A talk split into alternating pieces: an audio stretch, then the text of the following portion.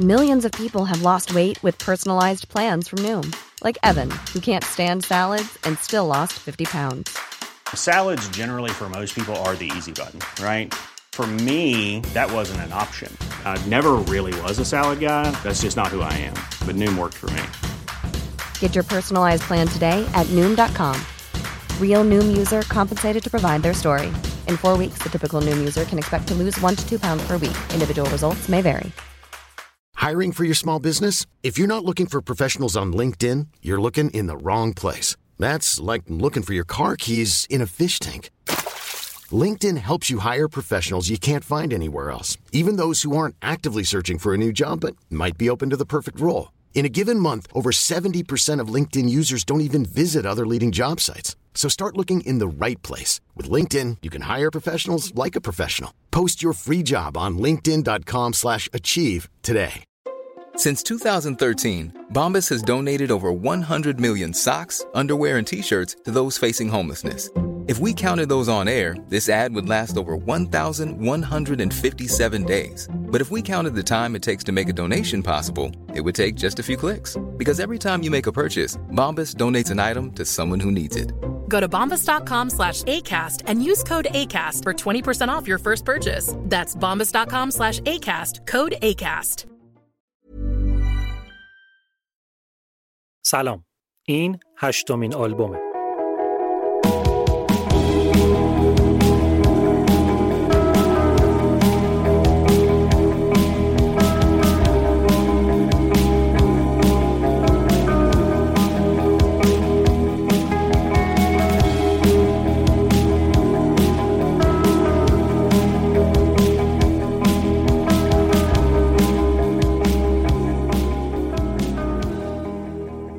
من بردیا برجسته نژاد هستم و این قسمت آلبوم در تیر ماه 98 ثبت میشه. توی هر قسمت پادکست آلبوم من در مورد ماجرای یه آلبوم موسیقی و آرتیستش براتون صحبت می‌کنم. یه حرفی هم دارم باهاتون که آخر این قسمت میگمش. خوب میشه اگه تا آخر رو گوش کنی. توی قسمت هشتم رفتم سراغ آلبوم هتل کالیفرنیا یعنی پنجمین و محبوب ترین آلبوم گروه مشهور آمریکایی ایگلز و یکی از پرفروشترین آلبوم های تاریخ موسیقی.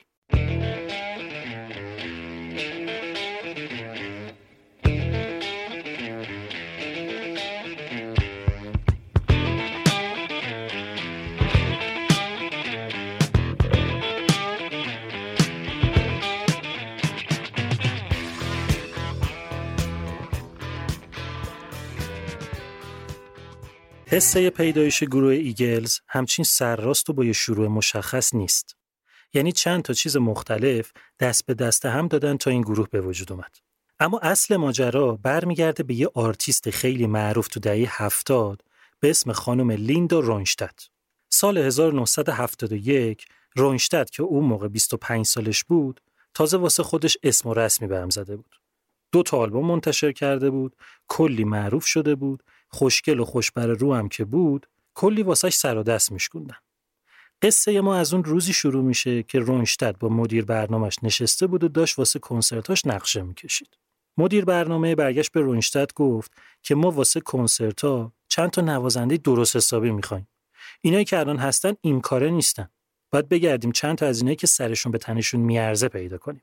ما چند تا آدم خوش استایل و این کاره می‌خوایم. رونشتت گفت OK قبول تو غمت نباشه بذار من خودم می‌دونم چی کارش کنم.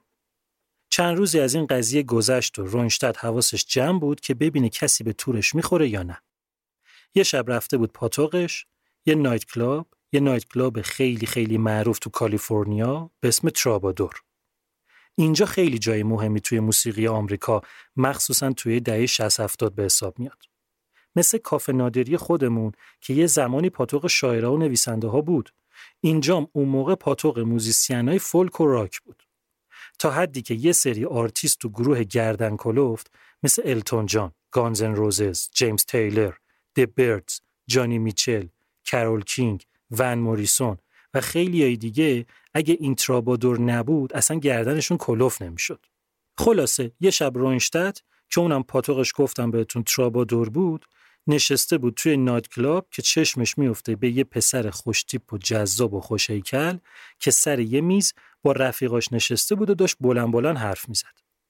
آمار طرف رو می‌گیره و می‌فهمه که پسره اسمش گلن فرایه 23 سالشه گیتار و پیانو می‌زنه 7 تا بند داشته که هیچ کدوم اونی نشدن که باید می‌شدن الانم با همخونه یاش یعنی دو نفری که الان می‌دونیم جزو همون مشتری گردن کلفت نایت کلاب به حساب میان.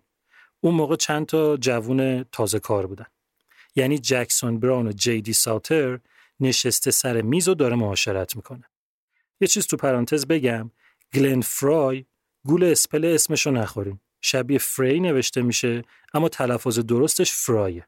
گلن فرای.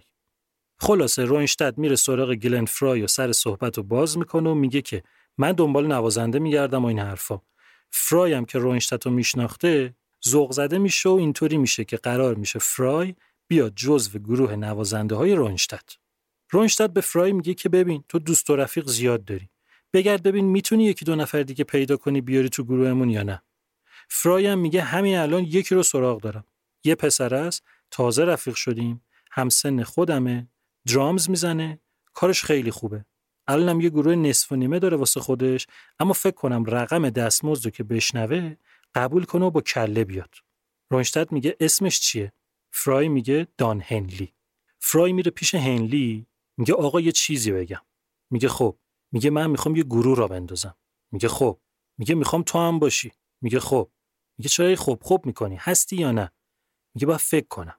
میگه حالا نظرت چیه تا موقعی که تو داری فکر می‌کنی بیای تو گروه لیندا رونشتت واسه کنسرتاش میگه هان میگه هفته 200 دلارم میده میگه آهان و اینطوری میشه که دان هنلی هم به جمع نوازندای روینشتات اضافه میشه.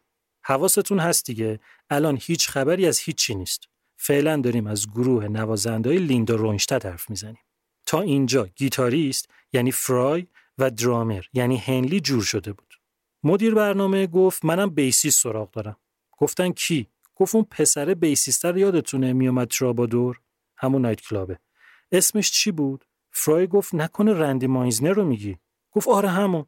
فرای گفت اون کارش خیلی خوبه منتها شنیدم موزیکو گذاشته کنار برگشته شهرشون مدیر برنامه گفت من شمارهشو دارم خودم زنگ می‌زنم بهش رندی مایزنر کی بود برخلاف بقیه اینایی که تا الان اسمشون رو شنیدین مایزنر به شدت و از بیخ فقیر بود مدرسه رو هم ول کرده بود رفته بود دنبال موزیک تو چند تا گروه هم کار کرده بود اما اوضاش همیشه یه طوری بود که هیچی تایی جیبش نداشت حالا چرا مدیر برنامه میشناختش چون قبلا ماینزنر یه مدت bassist یه آرتیستی بود که همین ایشون مدیر برنامهش بود. خلاصه زنگ می‌زنه و اونم رقم رو که میشنوه قبول می‌کنه و اینطوری رندی ماینزنر هم به جمعشون اضافه میشه.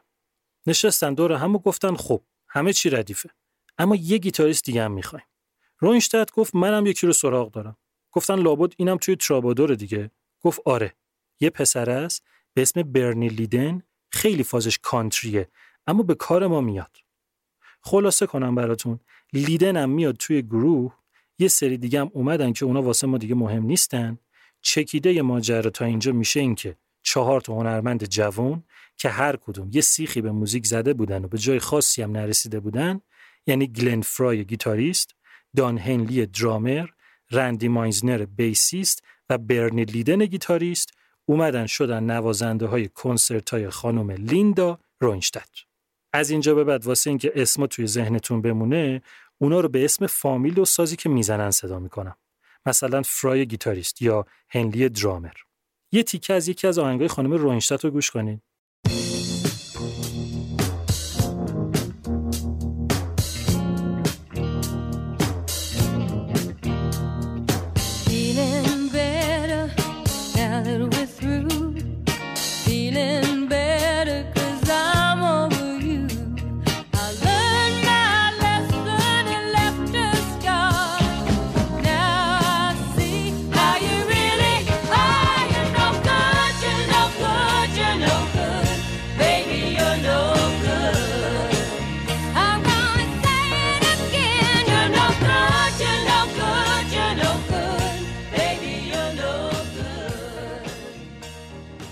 دو تا چیز رو یادتون بیارم. اول اینکه گفتم اون شب فرای گیتاریست سر میز توی night club با دو تا همخونه ایش که بعدا آدمای معروفی شدن نشسته بود. یعنی جکسون براون و جیدی ساوتر. دوم اینکه موقعی که فرای گیتاریست رفت پیش هنلی درامر گفت می‌خواد خودش گروه راه بندازه منظورش این بود که با یکی از اون همخونه یاش یعنی جیدی ساوتر می‌خواد این کارو بکنه گروه نوازنده لیندا روینشتت که کامل شد هنوز کار شروع نشده بود که فرای گیتاریست برگشت به همخونه ایش یعنی همین جیدی ساتر گفت که دیگه وقتشه. الان دیگه من مشکل پول ندارم. وقتشه که پاشیم بریم سراغ همینایی که می‌شناسیم و گروه خودمون رو ثبت کنیم.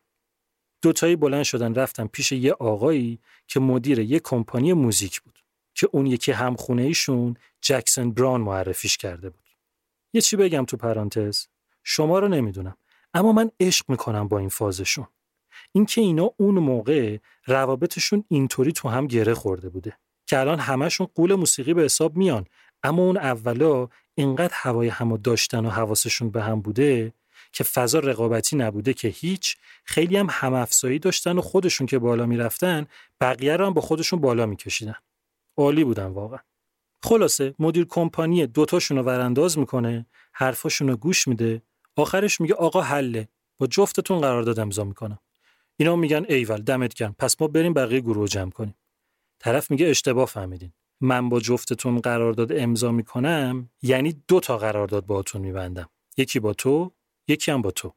میگن یعنی چی؟ برمیگرده به جیدی ساتر میگه تو کارت خوبه. فازت معلومه. پس یه قرارداد با تو میبندم که سولو باشی و خود تنها کار کنی. این از این. بعد برمیگرده به فرای گیتاریست میگه تو اصلا معلوم نیست فازت چیه. خیلی هم به نظر نمیاد بدونی چی کار می‌خوای بکنی. پس با تو یه قرارداد جدا میبندم. نه واسه سولو. واسه اینکه بری واسه خودت یه گروه جمع کنی و بیاری ببینیم چی میشه. این دوتا یکم فکر می‌کنن و یه نگاهی به هم می‌کنن و جیدی ساتر برمیگرده میگه آقا می‌خوای بریم حالا پیش یکی دیگه. فرای میگه نه حاجی این حرفا رو نداریم با هم. نمی‌خواد به پای من بسوزی که. دمت کرد با همین ببندیم قرار دادو من حالا خودم میرم یه کاریش می‌کنم. فرای گیتاریست میره پیش هنلی درامر. هنلی میگه چی شد؟ صحبت کردین؟ فرای میگه آقا قضیه اینطوری شده. هنلی هم میگه غمت نباشه. خودمون یه گروه جمع می‌کنیم. اما چیزه؟ به نظرت بهتر نیست به روینشتت بگیم موضوع رو؟ میگه چی بگیم بهش؟ میگه حسم اینه که یه جورایی داریم از پشت بهش خنجر می‌زنیم. اینکه اومدیم داریم ازش پول می‌گیریم. بعد یهو بخوایم ولش کنیم و بریم پی گروه خودمون. پس با هم قرار می‌ذارن که موضوع رو به روینشتت بگن. نمی‌دونستن عکس العملش چی می‌تونه باشه. هر کی بود شاکی می‌شد. رفتن پیش روینشتت و یکم منمن کردن و موضوع رو بهش گفتن و روینشتت عصبانی نشد که هیچ از خود این دوتا بیشتر ذوق کرد. گفت آقا واقعا دمتون گرم. خیلی خوبه که می‌خواین گروه خودتون رو بزنین. گفتن حالا بذار ببینیم دیگه کیو می‌تونیم پیدا کنیم. رونشتت هم گفت گشتن نداره که همین گروه خودمون. ماینزنر bassist و لیدن گیتاریست واسه شما. گفتن بابا نامردیه که تو چیکار می‌کنی پس؟ گفت چیزی که زیاد نوازنده است. فکر منو نکنین. شما حقتون بیشتر از اینه که بخواین روی stage پشت سر من باشین. رونشتت به مدیر برنامهش گفت و اونم رفت به اون دوتا حرف زد و این وسط اینا یه بار فقط هم یه بار واسه روینشتت توی کنسرتاش ساز زدن و بعد چارتایی اومدن بیرون و قرار شد با هم روی گروهی که هنوز نه فازش معلوم بود نه اسمش کار کنن. شب و روز نشستن و تمرین کردن و چند تا آهنگ ساختن و قرار شد اولین اجراشون رو با همون چند تا آهنگ توی یک کلاب داشته باشن. اسمم که هنوز نداشتن. صاحب club برگشت بهشون گفت من الان بخوام برم روی stage معرفیتون کنم بگم کی می‌خواد بیاد اینا هم یکم فکر کردن و گفتن بگو گروه Teen King and Emergencies یعنی آخر اسم مدل دهه هفتادی فلان and فلان خدا رو شکر اسم نموند روشون اما اینکه اینا چطوری شد که شدن ایگلز سه تا روایت مختلفه که معلوم نیست دقیقا کدومش درسته روایت اول اینه که لیدن گیتاریست یک کتاب در مورد سرخپوستا خونده بوده که توش نوشته بود که چقدر اینا به عقاب احترام می‌ذارن. از همینجا پیشنهاد میده اسمشون رو بذارن عقاب ها یعنی همون ایگلز. روایت دوم میگه که یه بار اینا یه جایی بودن. بعد فرای گیتاریست یهو تو آسمون می‌بینه چند تا عقاب دارن پرواز می‌کنن. داد می‌زنه نگاه کنین ایگلز ایگلز. اینا میگن ایول ایگلز ایگلز. روایت سوم میگه که استیو مارتین همون هنرپیشه هست کمدینه که موهاش سفیده. رفیق اینا بوده. یه شب که توی همون night club ه باشون نشسته بوده پیشنهاد میده که اسم گروهو بذارن The ایگلز که فرای گیتاریست میگه خوبه. اما The اضافه است. ایگلز خالی خوبه. حالا اینکه کدوم روایت درسته رو کار نداریم. اما خلاصه اسم گروه چهار نفره اینا میشه ایگلز.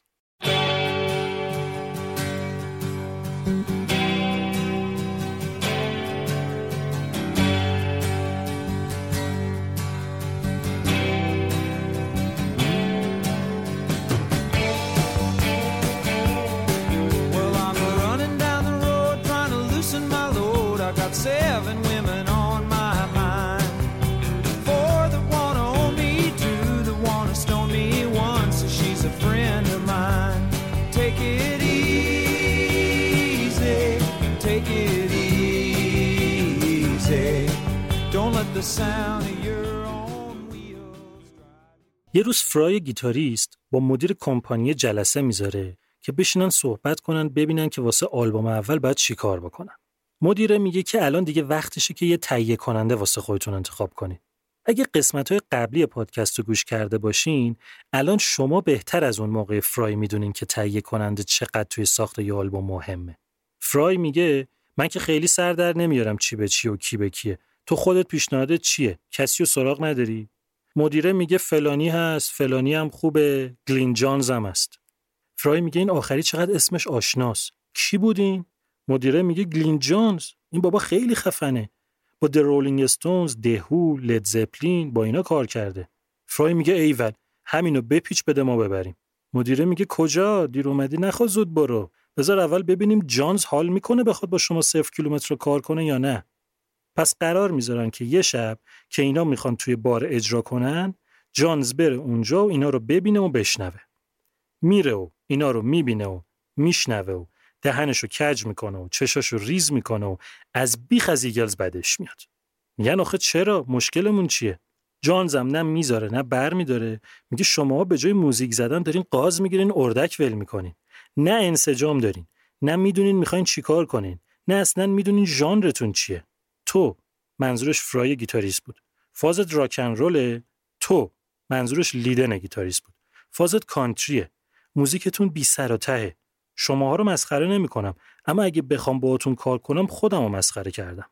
اینا آویزون ناراحت بهشون برخورده بود اما می‌دونستن طرف داره راست میگه. مدیر کمپانیه میاد پادرمیونی می‌کنه به جانز میگه تو که حالا وقت گذاشتی. یه بار دیگه هم بهشون فرصت بده. شاید نظرت عوض شد. جانز یکم ناز می‌کنه ولی آخرش قبول می‌کنه. این دفعه میره سر تمرینشون. اینا هم شروع می‌کنن و دوباره زدن و جانزم گوش می‌کنه و نظرش عوض نمیشه. میگه نه اینا راست کار من نیستن. همین که بلند میشه بره یهو اینا چارتایی گیتار آکوستیک می‌گیرن دستشون رو شروع می‌کنن با هم زدن و چارتایی با هم یا آهنگی رو خوندن. جانز میخ میشینه سر جاش. عشق می‌کنه. با خودش میگه خودشه. همینه. یه ترکیب جادویی از آوازهای مختلف با یه هارمونی بی‌نظیر. جانز میگه خواننده‌تون کیه؟ اینا یه نگاه به هم می‌کنن و چیزی نمیگن. جانز میگه بذارین خودم بگم. هر چارتاتون. شماها چارتاتون باید بخونین. و بالاخره جانز قبول می‌کنه که بشه تهیه کننده گروه ایگلز. ایگلز میره توی استودیو و توی یه بازه دو هفته‌ای مشغول ضبط آهنگا میشه. ولی شرایط اونقدرام که انتظار می‌رفت دوستانه نبود. یعنی یه تنش عجیبی بینشون بود که علتش اختلاف نظر فرای گیتاریست و هنلی درامر با جانز تهیه کننده بود. فرای و هنلی می‌گفتن که دلشون می‌خواد فازشون موسیقی راک باشه، می‌خوان گیتار خشنتر باشه، می‌خوان drums محکمتر باشه، اصلا می‌خوان حضورشون توی آهنگا پررنگتر باشه. اما جانز نظرش این بود که فازی که لیدن گیتاریست داره که گفتم بهتون موزیک country بود بیشتر بهشون میاد. یعنی درست برخلاف نظر فرای و هنلی جانز می‌خواست که اصل فضای آهنگا رو بده به مایزنر bassist و لیدن گیتاریست. تازه لیدن به جای اینکه گیتار بزنه خیلی جاها بانجو بزنه. بانجوی ساز شبیه گیتاره ریخت و قیاف و صداش کاملا فرق می‌کنه. یکی از سازهای اصلی موزیک کانتریه. حالا اینا به کنار فاز موزیک و ژانر و این حرفا رو ولش کنیم. یه کار دیگه هم جانز کرد که اینا خیلی شاکی شدن. جانز اومد گفت آقا تو مدتی که قرار ضبط کنیم مواد و مشروب از بیخ ممنوع. اینام خیلی بهشون زور اومده بود. اصلا فازشون عشق و حال با موزیک و موزیک واسه عشق و حال بود. خلاصه به هر زحمت و با کلی دعوا و هر طور که بود بالاخره آلبوم رو جمع و جور کردن. یه آلبوم که ده تا آهنگ داشت که سه تاش رو فرای گیتاریست خونده بود سه تاش رو مایزنر bassist دو تاش رو هنلی درامر و دو تاش رو لیدن گیتاریست. آهنگسازی رو هم اگه حساب بکنیم پررنگترین نقش اینجا میشه واسه فرای و کمرنگترین هم واسه هنلی. اگه از قسمت چهارم مربوط به گروه کویین یادتون باشه اونا هم دقیقا همین فازو داشتن و همشون جدا از سازی که می‌زدن خواننده بودن. خیلی هم به نظر نمیاد یکی از اون یکی تقلید کرده باشه چون تاریخ انتشار آلبوم اول جفتشون چند ماه فقط فاصله داشت. کویین تو انگلیس ایگلز توی آمریکا. حالا خلاصه. اولین آلبوم گروه هم اسم با خودشون یعنی ایگلز جوان 1972 منتشر شد.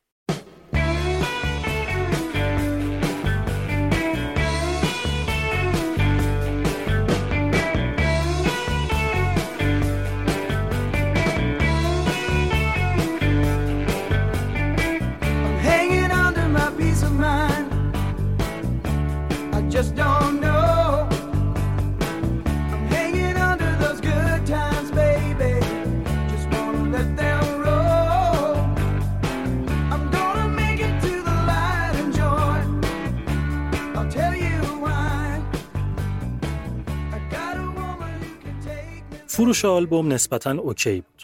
توی چارت هم اوضاش تقریبا خوب بود. چیزی که خیلی مهم بود که واسه اولین آلبوم یه گروه اهمیتش از فروش هم بیشتره این بود که نقد مثبت در موردش زیاد نوشتن و اکثر مجله ها کلی ازش تعریف کردن. جالب این که مجله رولینگ استون نوشته بود که این آلبوم و آلبوم جکسون براون بهترین آلبومایی هستن که توی نیمه اول سال 72 منتشر شدن. یادتونه جکسون براون کی بود دیگه؟ یکی از همخونه‌ای های فرای گیتاریست. همون که مدیر کمپانی رو بهشون معرفی کرده بود. ایگلز ذوق زده شده بود. موفقیت بهشون مزه کرده بود. اما فرای گیتاریست هنوز راضی نبود. یه جورایی خودش رو رئیس گروه می‌دونست؟ بودم البته. اما احساس می‌کرد نتیجه اون چیزی نشده که دلش می‌خواسته. هم از نظر ژانر هم از نظر بعد هنری کار. واسه همین رفت توی این فاز که آلبوم بعدیشون رو یکم artistic تر یعنی هنری تر بسازن. می‌خواست نگاهی که بهشون میشه اینطوری نباشه که اینا teenager پسند و یه گروه دم دستی و زود گذر و اینجور چیزان. واسه همین نشست فکر کرد و تصمیمش رو گرفت و رفت به بقیه گفت که اگه اونام OK باشن آلبوم بعدیشون رو concept album بسازن. concept album چیه؟ شعار پادکست آلبوم می‌دونین دیگه که هر آلبوم داستان و ماجرا و قصه داره و بعضی وقتا حتی ترتیب آهنگام توی آلبوم مهمه. خب ما یه چیزی داریم به اسم concept album که همین قضیه توشه منتها خیلی جدیتر و شیکتر و رسمیتر. یعنی چی؟ یعنی به آلبومی میگن concept album که همه آهنگاش با همون ترتیبی که توی آلبوم هستن دارن یه داستان یا موضوع مشخصی رو تعریف می‌کنن. یعنی همه آهنگا از نظر مفهومی و خط سیر داستان و ماجرا به هم مربوطن و همشون در اختیار یه قصه انگار آلبوم یه کتاب باشه که یه قصه توشه. اون و هر آهنگ یه فصل از این کتابه که همشون به هم مربوطن و از اول تا آخرش رو که گوش بدی مثل اینکه یه قصه یا ماجرا رو دارن برات تعریف می‌کنن. پس اینطوری شد که فرای گیتاریست پیشنهاد داد که آلبوم بعدی رو concept بسازن. اولین چیزی هم که یه concept album احتیاج داره concept ه. یعنی یه ماجرا و مفهومی لازم داره. ایگلز واسه این آلبوم موضوع ضد قهرمانا رو انتخاب کرد. حالا بگم ماجراش چی بود. یه بار فرای گیتاریست و هنلی درامر و جیدی ساتر و جکسون براون جمع شده بودن دور هم و ساز می‌زدن و کیف می‌کردن. قول میدم دفعه آخر باشه که یادآوری می‌کنم. جکسون براون و جیدی ساتر هم های فرای بودن که دیگه جفتشون آرتیستای معروفی شده بودن و اونا مثل ایگلز اولین آلبومشون همون موقع منتشر کرده بودن. خلاصه اینا ساز می‌زدن و حال می‌کردن و می‌گفتن و میخندیدن که اون وسط تا جکسون بران برگشت گفت آقا من یه کتاب دارم در مورد غرب وحشی و وسترن و این چیزاست که توش قصه اون دوتا کابای بدجنس قدیمی معروف رو نوشته بیل دالتون و بیل دولین. خیلی باحال و جالبه. فرای یهو چشاش برق زد. گفت خودشه همونی که من می‌خواستم. فرداش میاد همه رو میشونه سر جاشون مثل آقا معلما. میگه بچه ها میگن حاضر. میگه نه گوش کنین. من موضوع آلبوم بعدی رو پیدا کردم. بعدم شروع می‌کنه به توضیح دادن و تعریف کردن از یه سری گانگستر و کابوی و جانی و همینطور حرف می‌زنه و توضیح میده و آخرش برمیگرده به هر کدومشون چند تا کاراکتر میده. میگه برین اول در موردشون بخونین و ببینین جریانشون و ربطشون به هم چی بوده. میگن خب. میگه بعد براشون آهنگ بسازین. اینا میگن هولی خوب در نهایت نتیجه شد یه آلبوم که 11 تا آهنگ داشت. که البته خیلی هم concept album آب در نیامد و بعضی از آهنگاش با بقیه همچین جور نبود. ژانرش هم که همون کانتری راک و فولک راک با فاز کابویی بود. واسه اینکه بگن خیلی هم ما کابوی هستیم و خفنیم و غرب وحشی و کافه کجاست کلانتر و این حرفا لباس کابویی پوشیدن از خودشون عکس گرفتن و گذاشتن روی جلد آلبوم. تو این آلبوم همچنان فرای پررنگترین نقش رو داشت اما کمرنگترین نقش شده بود واسه مایزنر و برخلاف آلبوم قبلی هنلی نقش زیادی توی ساخت آهنگا داشت خلاصه که آلبوم دوم ایگلز به اسم دسپرادو April 1973 منتشر شد. Desperado, why don't you come to your senses? You've been out riding fences for so long now. Oh, you're a hard one, but I know that you got your reasons. These things that are pleasing you can hurt you somehow. Don't you draw the queen of diamonds, boy. She'll beat you if she's able.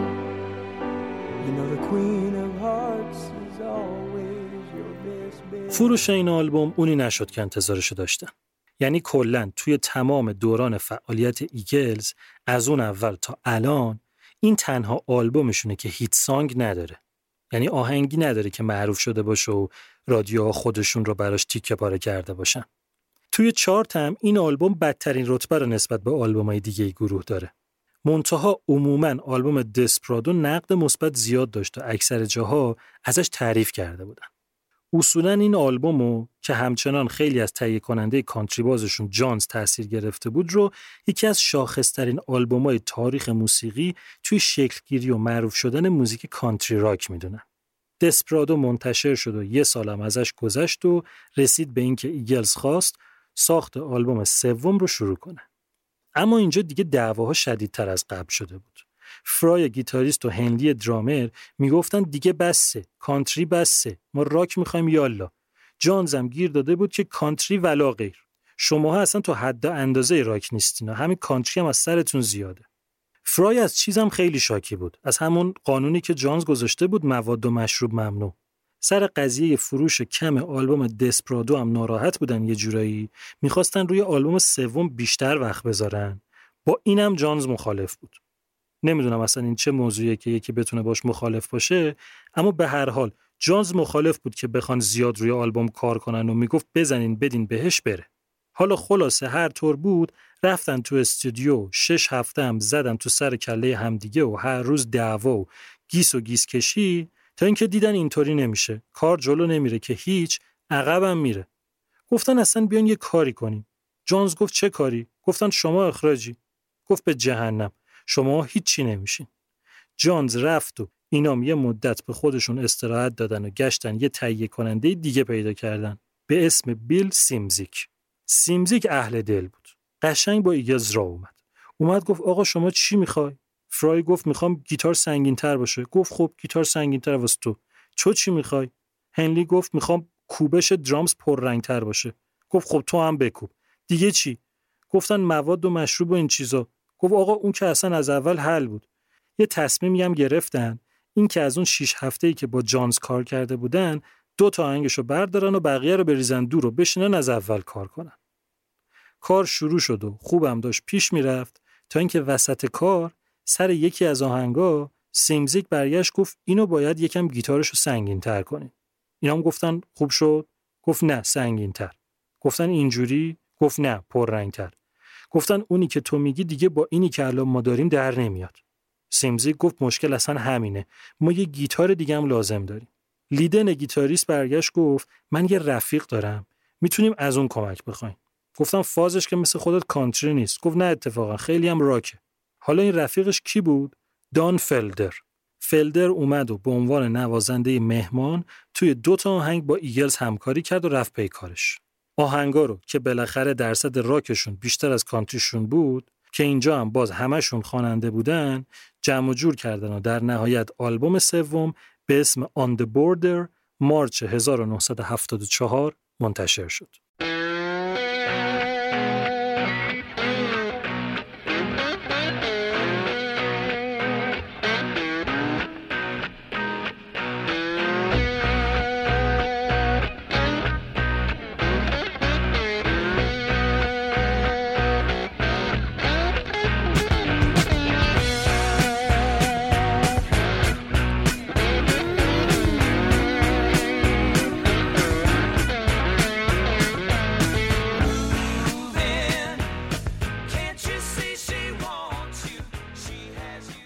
On the Border شد موفق ترین آلبوم ایگلز بین سه تا آلبومی که تا موقع منتشر کرده بودن. فروشش اونقدری خوب بود که باعث شد فروش دوتا آلبوم قبلی هم جون بگیره. ایگلز با این آلبوم حسابی تو آمریکا معروف شد و تونست یه سری کنسرت درست حسابی و پردرآمدم بذاره. کلی هم طرفدار جدید پیدا کنه که خیلی با فاز راک گروه حال کرده بودن. یه چیز جالبی هم که بود این بود که خیلی زیرپوستی فرای و هنلی هم اندازه هم شده بودن پررنگترین و لیدن و مایزنر شده بودن کم رنگترین توی آلبوم. باز دوباره یه سال گذشت خیلی هم دلشون می‌خواست سال یه دونه آلبوم داشته باشن واسه همین نشستن سر ساخت آلبوم بعدی. فرای گیتاریست و هنلی درامر یعنی پررنگای گروه که حالا دیگه با هم همخونه ای هم شده بودن نشستن پای نوشتن آهنگا با همون فاز راک رفتن جلو. دیگه دستشون اومده بود بعد چی کار کنن. قشنگ با همدیگه مچ شده بودن و کارشون از هر نظر پیشرفت کرده بود. اما یه نفر این وسط بود که خیلی شاکی بود. احتمالا بتونین حدس بزنین کیا میگم. یادتونه که گفتم فرای فازش راک بود لیدن فازش کانتری بود؟ که بعد جانز تهیه کننده اومد گفت بچسبیم به کانتری. که فرای هم خیلی شاکی بود. حالا که دیگه جانز نبود و اینام رفته بودن تو فاز موسیقی راک این دفعه لیدن شاکی بود. هرچی می ساخت این دوتا یعنی فرای و هنلی به بهونه اینکه کانتریش زیاده آهنگاشو رد می‌کردن. آخر سرم واسه آلبوم جدیدشون فقط سه تا آهنگشو قبول کردن که یکیشو کلی دست بردن توش یکی هم که لیدن با دوست دخترش پتی دیویس با هم ساخته بودن موند یه دونه آهنگ که کامل واسه خود لیدن بود. تازه از بین همین سه تا آهنگ هیچ کدومم نذاشتن بشه single آلبوم تو پرانتز بگم که پتی دیویس دوست دختر لیدن بازیگر و نویسنده معروف آمریکایی و دختر رونالد ریگان رئیس جمهور اسبق آمریکاست. ایگلز اینجا یه تغییر مهمم داشت. اونم این که دان فلدر رو یادتونه؟ همونی که گفتم توی آلبوم قبلی آوردنش دوتا آهنگ نوازنده مهمان بود. فلدر گیتاریستم از اینجا اومد توی ترکیب اصلی گروه ایگلز رسما شد پنج نفره. منتها خیلی بهش میدون ندادن. توی پروسه ساخت آهنگا خیلی دخالتش ندادن فقط هم گذاشتن یه دونه از آهنگا رو اونم همصدا با بقیه بخونه پررنگا پررنگتر بودن و کمرنگا کمرنگتر روی آهنگا کار کردن بالاخره آلبوم چهارم ایگلز آماده شد و به اسم One of These Nights جوان 1975 منتشر شد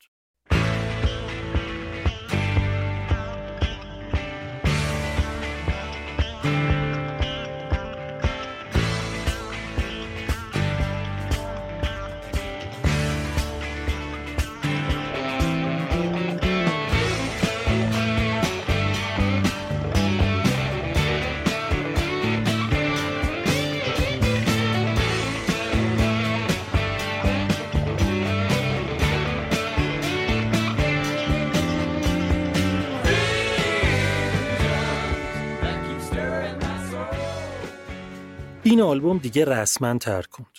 یعنی یه کاری کرد که شهرت ایگلز از مرزای آمریکا زد بیرون و اسمشون رو تو کل دنیا مطرح کرد. این شد اولین آلبوم گروه که تونست بشینه توی رتبه اول چارت آلبومای بیلبورد. جالب این بود که این دفعه برعکس منتقدا خیلی okay نبودن با آلبوم. یعنی یه نظر متوسطی داشتن بهش که اگه حرفاشون رو بذاریم کنار هم نمیشه نتیجه گیری کرد که بالاخره آلبوم خوبه یا بده. اما مردم به شدت از آلبوم استقبال کرده بودن و ایگلز تبدیل شده بود به یک گروه جدی موسیقی راک. ولی همین مسئله همین یک گروه جدی راک بودن حسابی رفته بود روی مخ لیدن گیتاریست. اینکه دیگه همه اونا رو به راک می‌شناسن نه کانتری قشنگ شاکیش کرده بود. یعنی اونقدر شاکی شده بود که وقتی تور آلبوم تمام شد لافتوشکش رو جمع کرد و خدافزی کرد از ایگل زد بیرون. یه چیزم بذارین تو پرانتز بهتون بگم. احتمالا یکی از سوالای همیشگیتون بوده خودتون خبر نداشتین. ببینین اصولا فرمول مشخصی وجود نداره و سهم بندی توی یه گروه با توافق طرفین انجام میشه. سوال چیه حالا؟ اینکه مثلا وقتی یه گروه پنج تا عضو داره وقتی آلبوم میفروشن و کنسرت می‌ذارن پول بینشون چجوری تقسیم میشه؟ اصلی ترین عاملی که این وسط توی گروه های اینجوری وجود داره مثل ایگلز مثل کوین که قبلا در موردشون صحبت کرده بودم یعنی این گروه ها که همه توی پروسه ساخت سهم دارن اینه که هر کسی صاحب اون آهنگیه که ساخته. یعنی مثلا اگه فلان آهنگ و فلانی ساخته هر درآمدی که از اون آهنگ در میاد سهم بیشترش واسه اون طرفه. بذارین اینطوری بگم. ببینین یه آلبوم منتشر میشه یا یه کنسرت برگزار میشه. سهم همه در حالت عادی از درآمد با هم برابره. اما اونی که آهنگسازه یا لیریکس رو گفته سهمش بیشتر میشه. یا اگه یکیشون تهیه کننده هم باشه اونجا هم با سهمش بیشتر میشه. حالا چطوری بیشتر میشه؟ میان میگن مثلا این آهنگ چه اندازه از آلبوم یا کنسرته؟ یه درصدی براش در میارن. بعد اونطوری سهم هر نفر رو از کل درآمد حساب می‌کنن. حالا چرا اینا رو گفتم؟ به خاطر اینکه وقتی حضور یه نفر توی ساخت آهنگای یه آلبوم کم رنگ میشه الان منظورم همین لیدن گیتاریسته. طبیعتا سهمش از درآمدم کمتر میشه. یعنی فقط اینطوری نبوده که طرف بگه من کم رنگم ولم کنین برم. نه پولش هم کمتر بوده واسش. یه چیز دیگه هم بگم و موضوع رو ببندم. سوال اینه که خب وقتی یکی از گروه بذاره بره تکلیف آهنگاش که تا اون موقع ساخته چی میشه؟ اینجا چند تا حالت پیش میاد. یکی اینکه طرف لجبازی می‌کنه آهنگاش رو هم ور میداره با خودش می‌بره. یعنی گروه دیگه حق نداره از اون آهنگا استفاده کنه. یه حالت دیگه اینه که گروه آهنگا رو از طرف می‌خره. یه حالت سومی هم هست که هر موقع گروه از اون آهنگا استفاده کنه از درآمدش سهم اونی که رفته رو بهش میده. خب پس چی شد؟ لیدن گیتاریست از ایگلز رفت خوشگلم رفت. یعنی یه شب اینا توی یه هتلی جمع میشن تا در مورد آلبوم بعدی جلسه بذارن.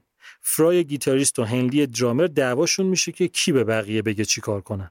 لیدن گیتاریست هم که ساکت نشسته بوده یه گوشه از جاش بلند میشه میره سمت فرای و خیلی جدی بهش میگه جوش آوردی انگار باید خنک بعدم لیوان آبجویی که دستش بوده رو خالی می‌کنه رو سر فرای و در رو میکوبه و میره. به همین اندازه شیک و مجلسی.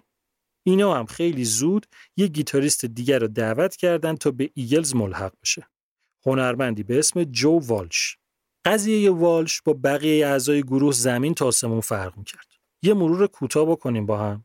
فرای گیتاریست و هنلی درامر که هسته اصلی ایگلز بودن هر کدوم قبل از ایگلز چند تا کار کوچیک کرده بودن که خیلی چیزای مهمی نبودن.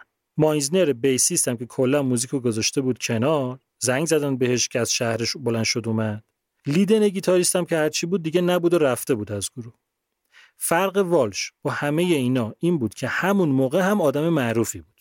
اون اول که شروع کرده بود یه گروه داشت به اسم جیمز گنگ که سه تا آلبوم پرفروش باشون داشت. بعد یه گروه دیگه زده بود به اسم بارنستورم با اونم یه آلبوم موفق داده بود بیرون.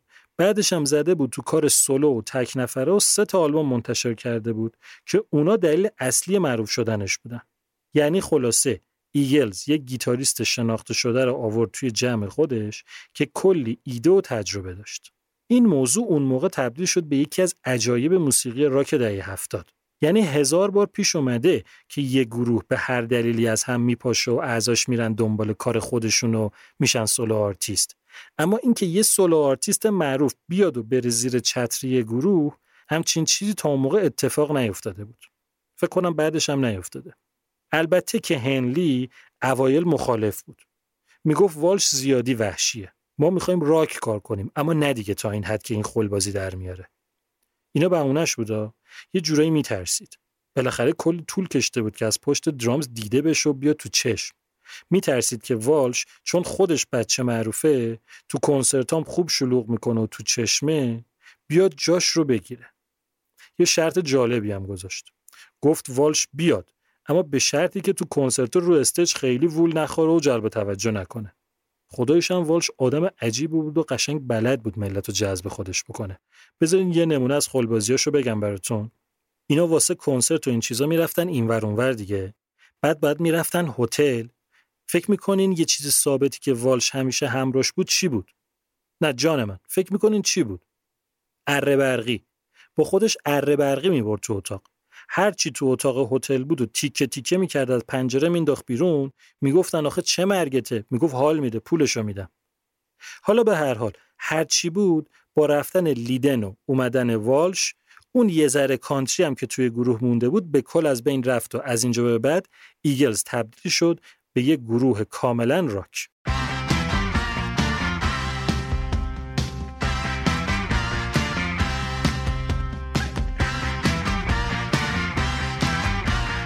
یه لحظه صبر کنید هر تصویری که تا الان توی ذهنتون ساختین رو یه لحظه بذارین کنار.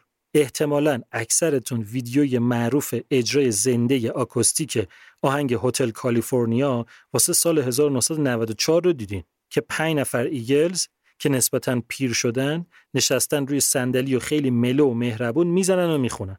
الان اگه اون پیرمردای مهربون و گوگولی رو با این چیزایی که تا الان تعریف کردم گذاشتین کنار هم و توی ذهنتون یه گروه تر تمیز و آفتاب مهتاب ندیده و بچه مثبت تصور کردین همشو بریزین دور.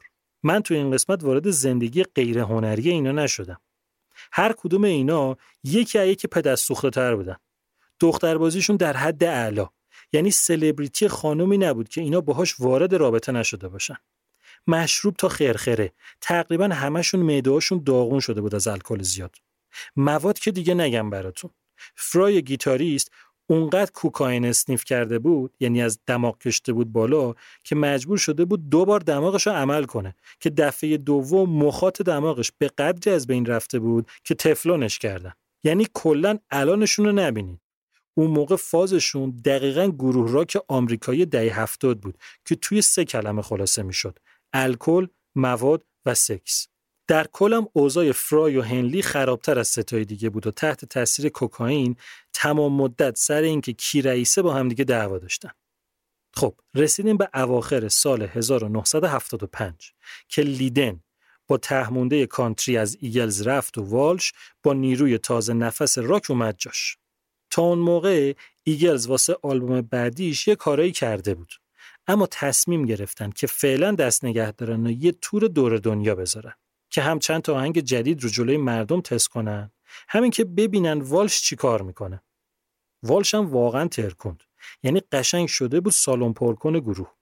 این وسط کمپانی هم بهشون فشار می آورد که سال یه دونه آلبوم رو باید منتشر کنین و اینا هم اونقدر توی عشق و حال عالم شهرت غرق شده بودن که نه مخشون واسه آهنگ ساختن درست کار می‌کرد. نه اینکه می‌خواستن بیخیال تور گذاشتن بشن. تو پرانتز بگم که یه سری دعوای حقوقی با کمپانی سر حق مالکیت آهنگا پیش اومده بود که دیگه وارد اونا نمیشم این هم کار رو عقب مینداخت یه تغییر ریزی هم این وسط اتفاق افتاده بود که نمی‌شد نادیدش گرفت. و اون اینکه گفتم بهتون تاثیر کوکائین روی دوتا عضو اصلی گروه بود. جالب این بود که این تاثیر روی فرای گیتاریست و هنلی درامر کاملا متفاوت بود. هرچی جلوتر می‌رفتن با مصرف مواد فرای مغزش بیشتر تحلیل می‌رفت هنلی سوراخ‌های خلاقیتش بیشتر باز می‌شد. اینطوری که کم کم فرای که تا اون موقع رهبر گروه بود رفت زیر سایه هنلی و از یه جایی به بعد هنلی شد لیدر ایگلز. این قضیه از سر همین آلبوم One of These Nights خودشون نشون داده بود. هنلی از اون آدم خجالتی که پشت درامز قایم می‌شد تبدیل شده بود به یه آدم محکم و با اعتماد به نفس که سهمش توی ساختن و خوندن به مراتب از بقیه بیشتر شده بود. از اون ور توی همین آلبوم فرای فقط یه دونه ترک بود که سولو آوازشو خونده بود. خلاصه کمپانی به اینا فشار می آورد که ما آلبوم جدید می‌خوایم. اینا هم داشتن خیلی آهسته و غیر پیوسته روی آهنگا کار می‌کردن تا اینکه کمپانی که دید قضیه داره طول می‌کشه تصمیم گرفت اولین compilation album ایگلز رو منتشر کنه. یه توضیح بدم این چیه؟ compilation album تو فارسی بهش میگن آلبوم گردآوری شده. یه آلبومه که آهنگاش از جاهای مختلف جمع شده و تو قالب یه مجموعه منتشر شده. این موضوع می‌تونه واسه چند تا آرتیست باشه یا یه دونه آرتیست. حالا این یعنی چی؟ مثلا فرض کنین یه مجموعه می‌خوان منتشر کنن با موضوع سال نو. اون وقت میان میگردن ببینن چه آرتیستایی در مورد کریسمس آهنگ خوندن اونا رو جمع می‌کنن یه جا و منتشر می‌کنن. یا در مورد یه آرتیست مثلا میان می‌بینن فلانی توی آلبوماش چه آهنگای معروفی داره از هر آلبوم چند تاش رو جمع می‌کنن. معمولا هم اسمش رو می‌ذارن Greatest Hits یا مثلا The Best of فلانی منتشرش می‌کنن. یه همچین چیزی واسه همه خیلی سودآوره. یعنی بدون اینکه هیچ هزینه ای واسه تولید صرف کنن میرن از کارهای قبلی چند تا چیز بر میدارن و میچیرن کنار هم و میدن بیرون. در مورد ایگلز هم همین قضیه بود. یعنی کمپانی اومد از چهار تا آلبومی که تا اون موقع منتشر کرده بودن ده تا آهنگ کشید بیرون سه تا از آلبوم اول دو تا از آلبوم دوم دو تا از آلبوم سوم سه تا از آلبوم چهارم. و فوریه 1976 تو قالب یک compilation album به اسم بهترین های ایگلز از 1971 تا 1975 منتشر کرد. حالا اصلا چرا اینا رو گفتم؟ خیلی آرتیست هستن که همچین چیزی دارن. این اصلا جز فهرست آلبوم های رسمی حساب نمیشه. اصولا هم چیز مهمی نیست. همونایی که قبلا شنیدن ملت. اما مهم بودن این موضوع واسه ایگلز یه جریان دیگه داره. و اون اینکه این compilation album دقت کنین compilation album نه studio album با فروش 38 میلیون نسخه تو آمریکا پرفروشترین آلبوم تمام تاریخ موسیقی این کشوره و با فروش کلا 51 میلیون نسخه دومین آلبوم پرفروش تو کل دنیاست. اینم بگم که سوء تفاهم نشه توی قسمت اول پادکست که موضوعش آلبوم Back in Black گروه ACDC بود گفتم که اون آلبوم دومین آلبوم پرفروش کل دنیاست. اما اگه بخوایم compilation album که گفتم آلبوم رسمی و استودیویی حساب نمیشه رو هم حساب کنیم ایگلز با 51 میلیون نسخه میشه دوم ACDC با 50 میلیون نسخه میشه سوم. من خودم به شخصه به جز studio album بقیه چیزا مثل compilation album و live album رو توی اینجور لیستا حساب نمی‌کنم. جدا از اینکه این مجموعه شهرت ایگلز رو با خودش تا ته ته دنیا برد وقتم واسه‌شون خرید که بتونن بیشتر روی آلبوم بعدیشون کار کنن. اما یه چیزی بهتون بگم. خوشحال نبودن. یعنی کلا از این کاری که کمپانی کرده بود و آلبوم گردآوری شده رو منتشر کرده بود و از اینام نظر نخواسته بود عصبانی بودن. زندگیشون طوری بود که دیگه دغدغه پول نداشتن. واسه همین شاکی بودن که هر آهنگی که موفق بوده لزوما معنیش این نبوده که آهنگ خوبیه که بخوان بذارنش توی یه مجموعه به اسم بهترین های ایگلز به نظرشون میومد که هر چقدر تا الان موفق بودن نه کمپانی اونا رو جدی گرفته نه منتقدا. یه چیزی هم آروم دم گوشتون بگم خود ایگلز نشنوه. توی این مقطع زمانی یه پدیده اعجاب انگیز توی دنیای موسیقی پیدا شده بود که هرچی راک آرتیست دیگه بود رو رونده بود به حاشیه. اونم حلول هنرمند جدیدی توی موسیقی راک بود به اسم جناب بروس اسپرینگستین و انتشار آلبوم Born to همه اینا دلیل شده بود که ایگلز تمام تمرکز و انرژیشو بذاره که آلبوم بعدی رو یه شاهکار از آب در بیاره. فاز آلبوم هم براشون مشخص بود که می‌خوان چی باشه. فازی که همه چه شخصی و چه حرفه‌ای باش درگیر بودن. زندگی و عشق و شهرت و پول. چیزایی که همه موقتی هستن. درست مثل یه هتل که اقامت توش موقته. این هتل کجا می‌تونه باشه؟ جایی که همه آرزوی اقامت اونجا رو دارن. یعنی بیورلی هیلز، نزدیک خودشون، یعنی لس آنجلس، تو ایالت کالیفرنیا. و اینطوری شد که عنوان آلبوم جدید قبل از شروع کار انتخاب شد. هتل کالیفرنیا. I'm Sandra, and I'm just the professional your small business was looking for. But you didn't hire me because you didn't use LinkedIn jobs. LinkedIn has professionals you can't find anywhere else, including those who aren't actively looking for a new job but might be open to the perfect role, like me. In a given month, over 70% of LinkedIn users don't visit other leading job sites. So if you're not looking on LinkedIn, you'll miss out on great candidates like Sandra. Start hiring professionals like a professional. Post your free job on linkedin.com/achieve today. Hey Dave. Yeah, Randy. Since we founded Bombus, we've always said our socks, underwear and t-shirts are super soft. Any new ideas? Maybe sublimely soft. Or disgustingly cozy. Wait, what? I got it. Bombus. Absurdly comfortable essentials for yourself And for those facing homelessness. because one purchased equals one donated. Wow, did we just write an ad? Yes. Bombas. Big comfort for everyone. Go to bombas.com slash ACAST and use code ACAST for 20% off your first purchase. به هر ضرب و زوری بود بالاخره آهنگا رو جمع و جور کردن و وقت اون رسید که پاشن برن تو استودیو آهنگا رو ضبط کنن. ایگلز دلش می‌خواست که آهنگا رو تو لس آنجلس ضبط کنه. بذارین یه چیزی بگم. اصولا آرتیستای خیلی شاخ و پولدار به خاطر اینکه درگیر قصه های ضبط و دردسرش نشن واسه خودشون یه استودیو درست می‌کنن و کارشون رو اونجا ضبط می‌کنن. اما اول اینکه این قضیه خیلی عمومیت نداره دوم اینکه اون موقع هم اونقدر مرسوم نبوده. یعنی سیستم طوری بوده که کمتر کسی می‌تونسته خودش از پس این موضوع واسه خودش بر بیاد. یا اصلا صرف کنه براش که یه استودیو واسه خودش داشته باشه. این از این.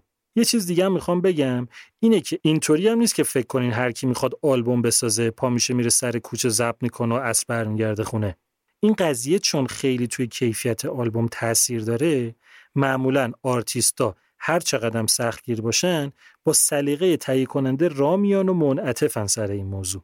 مثلا همین ایگلز که یک گروه کالیفرنیایی حساب میشه آلبوم اول رو نصفش رو لندن ضبط کردن نصفش رو لس آنجلس. آلبوم سوم هم همینطور. یا مثلا آلبوم دوم رو همش رو لندن ضبط کردن. یا آلبوم چهارم رو نصفش رو لس آنجلس ضبط کردن نصفش رو میامی. ولی سر این آلبوم جدید دلشون می‌خواست همه آهنگا رو توی همون لس آنجلس ثبت کنن. اما سیمزی که تهیه کننده دلش راضی نبود.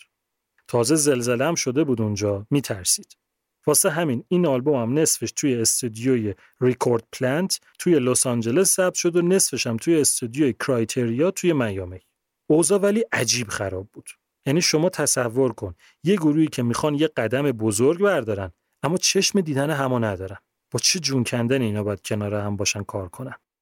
فرای گیتاریست و هنلی درامر که همچنان سر اینکه کی رئیسه با هم دعوا داشتن. دعوا تا حدی که قهر می‌کردن تا چند روز سر و کله‌شون پیدا نمی‌شد. بعد هنلی درامر هنوز از والش گیتاریست بدش میآمد. اما فرای با والش کلی رفیق شده بود. از اون ور فرای از فلدر گیتاریست بدش میومد اون وقت هنلی با فلدر کلی رفیق شده بود. اون وقت اینا جفتشون هم فرای و هم هنلی از مایزنر bassist بدشون میومد یه همچین خرطوخری بوده خلاصه. یعنی به طور کل میشه گفت حالا که موفق و پولدار و معروف شده بودن رفاقتاشون بو گرفته بود و فقط business بود که اینا رو به زور کنار هم نگه داشته بود. برگردیم تو استودیو. یه چیز بامزه بگم براتون. موقعی که اینا توی میامی بودن و اونجا ضبط می‌کردن مجبور شدن چند جلسه ضبط و قطع کنن و بیخیال بشن. چرا؟ چون همون موقع توی اتاق بغلی بلک سبت داشت آلبوم تکنیکال اکستسی رو ضبط می‌کرد و اونقدر سر صداشون زیاد بود که اینا نمی‌تونستن کار کنن. کسی هم جرئت نداشت بره با آزی آزبورن بگه آقا صدات بلنده. چند بار ضبط کردن دیدن نه. صدای بلک سبت هم توی ضبطه. برای همین تعطیل کردن که اونا بزنن و برن پی کارشون بعد اینا بشینن سر کار خودشون. خود ضبط آلبوم حدود 6 ماه طول کشید. یعنی بخوایم حساب کنیم از موقعی که شروع کردن روی آلبوم کار کردن تا موقعی که ضبط تموم شد حدوداً یک سال و نیم وقت گذاشتن. واسه طرح روی جلد آلبوم هم از طراحشون خواستن که یه جایی رو پیدا کنه که به اسم آلبوم مربوط باشه. سه تا هتل کاندید شدن ازشون عکس گرفتن و بین اونا یه عکس از هتل بورلی هیلز انتخاب شد و همونو گذاشتن روی جلد آلبوم. جالب این که بعدا هتل رفت از ایگلز شکایت کرد که اینا بدون اجازه ما چرا عکسمون رو گذاشتن. و در نهایت پنجمین آلبوم ایگلز یکی از جاودانه های تاریخ موسیقی به اسم هتل کالیفرنیا 8 دسامبر 1976 منتشر شد.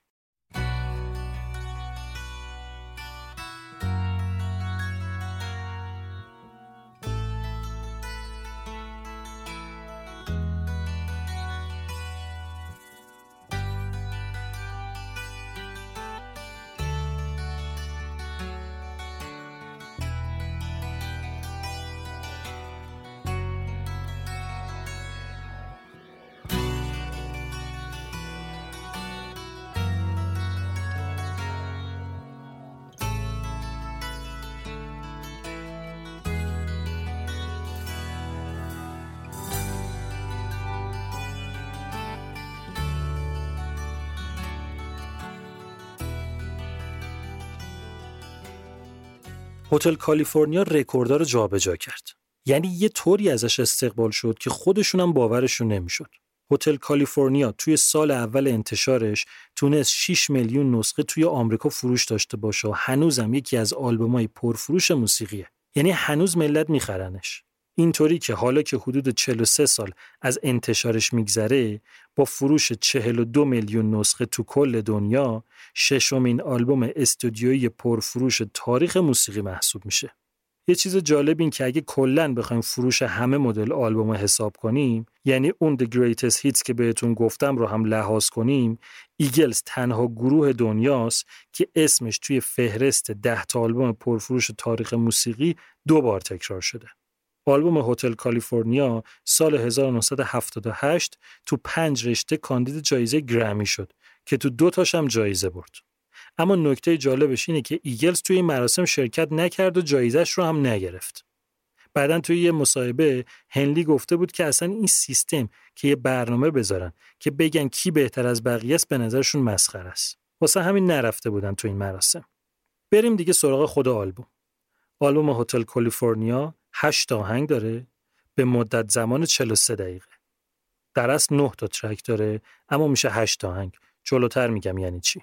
آلبوم با آهنگ جاودانه هتل کالیفرنیا شروع میشه.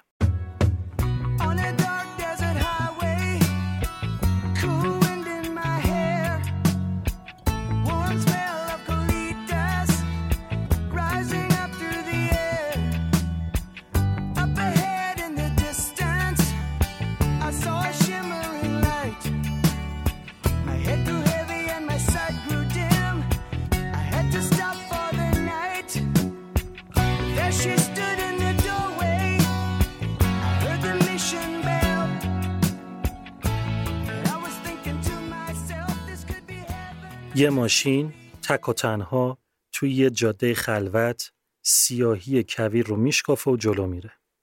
همه جا تاریک و ساکته. جلوتر سوسوی نوری به چشم می‌خوره. ماشین به نور می‌رسه به نظر میاد که چراغای یه هتله. مسافر خسته و تنها تصمیم می‌گیره که شب رو اونجا استراحت کنه. وقتی وارد هتل میشه جلوی در یه دختر جذاب که زیبایی خیره کننده ای داره به استقبالش میاد. مسافر غرق زیبایی اقفال کننده دختر میشه. دختر یه شم روشن می‌کنه و مسافر رو با خودش می‌بره توی یه راهروی مرموز و بلند و همینطور که به سمت جلو دارن میرن صداهایی که منبعشون مشخص نیست به گوش می‌رسه که دارن به مسافر ورودش رو به هتل کالیفرنیا خوش آمد میگن.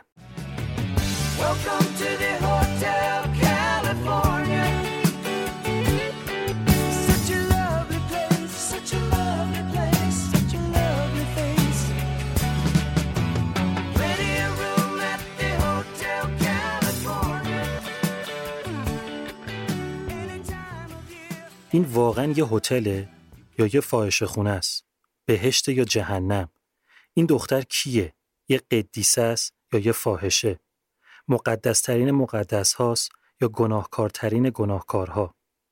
همه چیز رویاییه. دکور هتل اتاقها صداها بویی که تو فضا پیچیده. دختر دل مسافر رو برده. رقصیدنش خندههاش معاشرتش با دوستاش. مسافر شراب سفارش میده و می‌خوره و سرش گرم میشه و باز اون صداها رو میشنوه که دارن دوباره در مورد هتل میگن. اما این دفعه تاکید می‌کنن که اگه می‌خوای ثابت کنی که بیگناهی باید شاهد داشته باشی. چه جرمی چه گناهی. مسافر محو زیبایی هتل شده. اما دختر بهش هشدار میده که اینجا همه زندانیان. اسیرن توی زندانی که خودشون واسه خودشون ساختن. شب میشه و همه مهمونا توی اتاق اصلی هتل واسه شام جمع میشن. مسافر می‌بینه که مهمونا با چاقو میفتن به جون یه حیوان که شبیه هیولاست اما هرچی بهش ضربه می‌زنن هیولا نمیمیره. مسافر وحشت زده فرار می‌کنه و میدوه سمت در اما نگهبان هتل جلوشو می‌گیره و بهش میگه شما هر موقع بخواین می‌تونین اتاقتون رو تحویل بدین اما هیچ وقت نمی‌تونین از هتل برین بیرون هتل کالیفرنیا این داستان عجیب این قصه مبهم این فضای رمزالود این تصویرسازی مراقب گونه ای که ما با صدای دان هنلی میشنویم مشهورترین آهنگ تمام دوران فعالیت ایگلز و یکی از معروفترین آهنگهای تاریخ موسیقی راکه. آهنگی که تبدیل شده به یکی از نمادهای موسیقی و تونسته میلیون ها آدم رو به تسخیر دائمی خودش در بیاره. آهنگی که واسه منظور و مضمونش صدها نقد نوشته شده و هر کسی هم برداشتای خاص خودش رو از محتوای اون داره. بذارین قدم به قدم بریم جلو ببینیم چی شده. آهنگ رو فلدر گیتاریست ساخت. ریتمش رو با درامز الکترونیکی در آورد، روش گیتار دوازده سیمی زد، بعد بیس اضافه کرد و دموی آهنگ رو ساخت و دو تا کپی ازش گرفت، یکی رو داد به هنلی، یکی هم به فرای. دموی هتل کالیفرنیا یعنی اون نسخه ای که اولش فلدر ساخته بود خیلی فاز موسیقی لاتین و رگه داشت تو خودش. به حدی که اولش تصمیم گرفتن اسم آهنگ بذارن مکسیکن رگه. فرای و هنلی خیلی با آهنگ حال کردن. به نظرشون این یه چیز متفاوتی بود که تا حالا شبیهش نداشتن. فرای برگشت گفت که بیاین واسه این آهنگ یه قصه عجیب و غریب بسازیم. ببینیم می‌تونیم یا نه. گفتن چیکار کنیم مثلا؟ گفت بیایم یه قصه تعریف کنیم. یه قصه که شبیه فیلم باشه. از اینجا به بعد هر یه تیکه از کار رو از یه جای الهام گرفتن و ایده رو چسبوندن به هم. فرای رفت سراغ فیلم دمگس که یه فیلم معروف قدیمی انگلیسیه که ماجرای آدمی بود که هر دری رو که باز می‌کرد یه جور جهان موازی یا یه نسخه جدید از هستی به وجود می آمد. اومد گفتش که یه چیزی بسازیم شبیه یکی از قسمت های سریال The Twilight Zone که قصه اینطوری باشه که یه مسافر باشه که توی راه شب می‌خواد بره هتل اما به جاش اشتباهی میره. یه جایی که یه سری آدم عجیب و غریب اونجا. این ایده رو فرای میده به هنلی که شروع کنه واسه نوشتن لیریکس. هنلی هم این ایده رو با زندگی خودش یه جورایی قاطی می‌کنه. دختری که توی آهنگ توصیف شده که پسرای زیادی دور ورشن و با همشون میرقصه و زیباس و جذاب و همه اینا در اصل هنلی یکی از دوست دخترای سابقش رو تصویر کرده و حسی که نسبت به اون داشته رو داره میگه. تو پرانتز بگم عشق و عاشقی هنلی رو جدی نگیرین. کارش اصلا این بوده. با یه دختری دوست می‌شده بعد یا دل اون رو میشکونده یا دل خودش میشکسته بعد سر این موضوع یه آهنگ مینوشته بعد می‌رفته سراغ دختر بعدی و همین ماجراها از اول. اما آخرش چی؟ بالاخره هتل کالیفرنیا در مورد چیه؟ چی می‌خواد بگه؟ پشت این قصه عجیب چه مفهومی خوابیده؟ هنلی میگه این آهنگ یه سفر از معصومیت تا تجربه کردن خیلی چیزا. یه بیانیه سیاسی اجتماعی، یه سمبل از جامعه اون موقع آمریکا. آهنگ کلا در تقابل و در تضاد با خودشه. از موسیقی که یه جوری موسیقی کلاسیک راک با موسیقی مدرن اون موقع قاطی شده بگیرین تا تاریکی و روشنی، خیر و شر، جوونی و پیری، مسائل معنوی و نگاه دنیوی. فروید توی مصاحبه میگه که این آهنگ در مورد جامعه زیادخواه و لذتگرا و خودخواه و خودخراب کن آمریکاست. حتی در مورد خودشونه.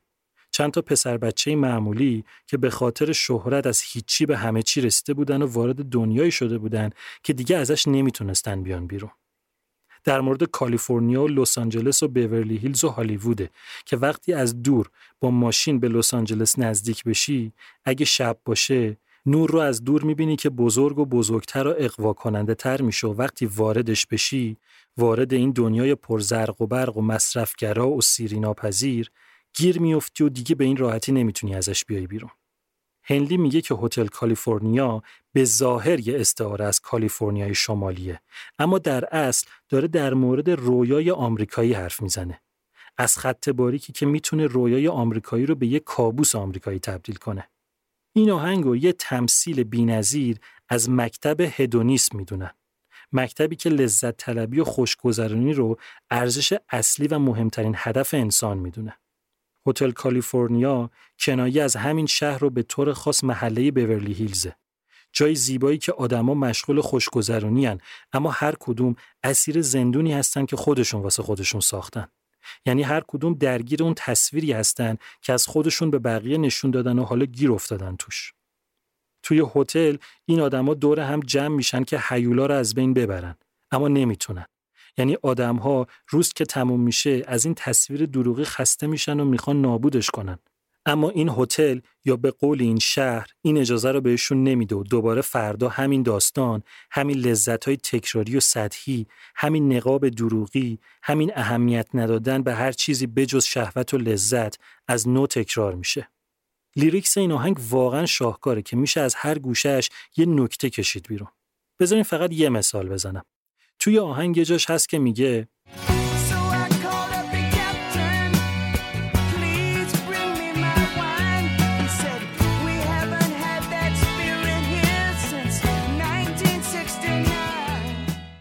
نکته چیه؟ یه سری گفته بودن که شراب یه نوشیدنی الکلیه که تخمیر میشه. اما اینجا تو آهنگ میگه spirit. spirit یعنی نوشیدنی الکلی تقطیری نه تخمیری. ایرادی که گرفته بودن این بود که شراب جزو spirit حساب نمیشه و هنلی اشتباه گفته اینجا اما spirit یه معنی دیگم داره یعنی روح یعنی هنلی اینجا داره از زبون خدمتکار هتل میگه ما این روحیه‌ای که تو داری رو از سال 1969 یعنی از تمام شدن دهه 60 و شروع شدن دهه 70 تا الان دیگه نداریم. روحی که با اومدن موزیک دیسکو پاپ از هنر موسیقی گرفته شده. این مثالی که براتون زدم توی فهم lyrics نکته مهمیه. بذارین اینطوری بگم. فرض کنین spirit اینجا معنی همون مشروب رو بده. طرف میگه به من شراب بدین. اونم میگه ما این مشروب از فلان سال دیگه نداریم. خب پس یعنی چیزی بهش نمیده که بخوره. اما حالا فرض کنین spirit معنی روح و روان و روحیه بده. اون وقت میشه این که طرف میگه به من شراب بدین. اونم میگه از فلان سال تا الان ما همچین روحیه ای رو اینجا نداشتیم. یعنی کسی همچین چیزی ازمون نخواسته بوده. پس یعنی مشروب بهش میده. خلاصه این که این آهنگ lyrics خاص و عجیبی داره.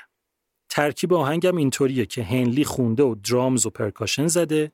فلدر گیتار الکتریک عادی و دوازده سیمی زده. فرای گیتار آکوستیک دوازده سیمی زده. والشم گیتار الکتریک و مایزنر هم که بیس گیتار. ساخت آهنگ که کامل شد و lyrics ش رو هم که نوشتن قرار شد خود هنلی بخونش. اول که خوند دیدن از پسش بر نمیاد.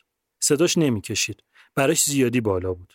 واسه همین آهنگ و دست بردن توش و یکم آوردنش پایین و هنلی دوباره خوند و اونقدر خوند تا تونستن 5 6 تا برداشت نسبتا قابل قبول داشته باشن.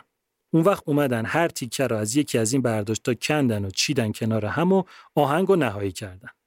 اما در مورد آخر آهنگ تیکه‌ای که جووال شد دانفلدر با همدیگه سولوی گیتار رو می‌زنن.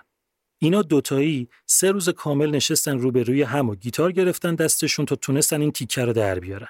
یه چیز جالبم بگم بهتون. همین تیکه آخر همین سولوی دو نفره والش و فلدر سال 1998 از دید خواننده های مجله گیتاریست که یه مجله انگلیسی خیلی معروف و تخصصی گیتاره به عنوان بهترین سولوی گیتار تاریخ موسیقی انتخاب شده.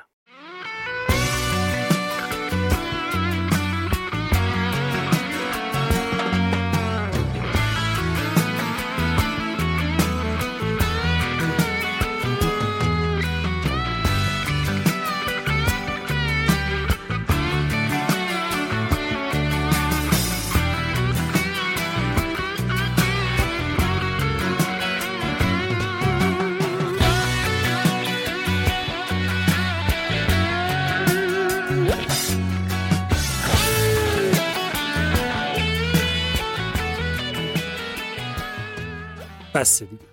بریم سراغ آهنگ دوم New Kid in Town.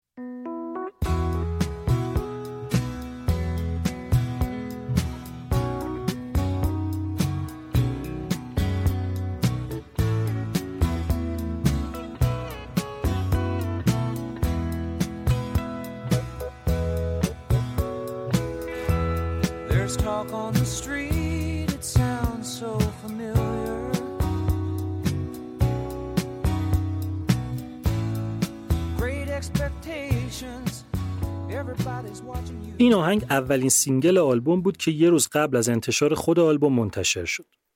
اصل این آهنگ رو جیدی ساوتر نوشته. یادتونه ایشالا که کی بود ایشون دیگه همخونه قدیم فرای. ساوتر chorus آهنگ رو نوشته بود اما نمی‌دونست باش چیکار کنه. واسه همین گذاشته بودش کنار که بعدم بره سراغش.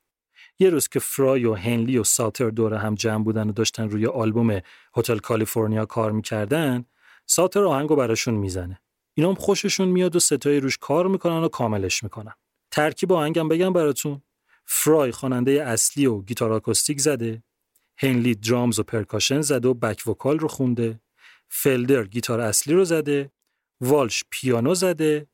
مایزنر هم که bass guitar زده و گیتارون. گیتارون یه ساز مکزیکیه شبیه گیتاره اما بزرگتره. این آهنگ به نوعی یه مدل اعترافه. اعتراف به اینکه اونا می‌دونن. که با اومدن آدمای تازه یا به قول آهنگ ورود بچه های جدید به شهر خودشون کم کم به حاشیه میرن. یعنی حرف آهنگ در مورد زودگذر بودن شهرته. هنلی میگه که ما اینجا می‌خواستیم بگیم که می‌دونیم الان خیلی معروفیم اما این رو هم می‌دونیم که بالاخره یکی میاد و جای ما رو می‌گیره.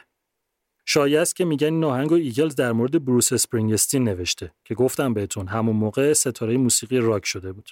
اما خب خودشون که تکذیب کردن. البته یه بعد عاشقانه هم مضمون آهنگ داره.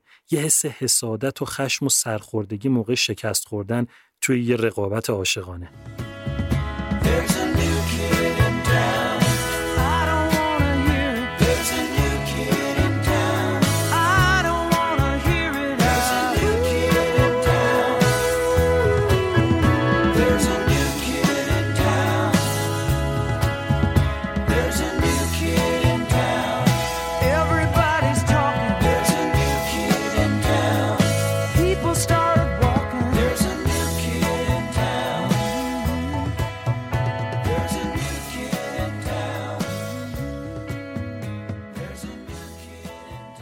بریم سراغ آهنگ بعدی. آهنگ سوم Life in the Fast Lane.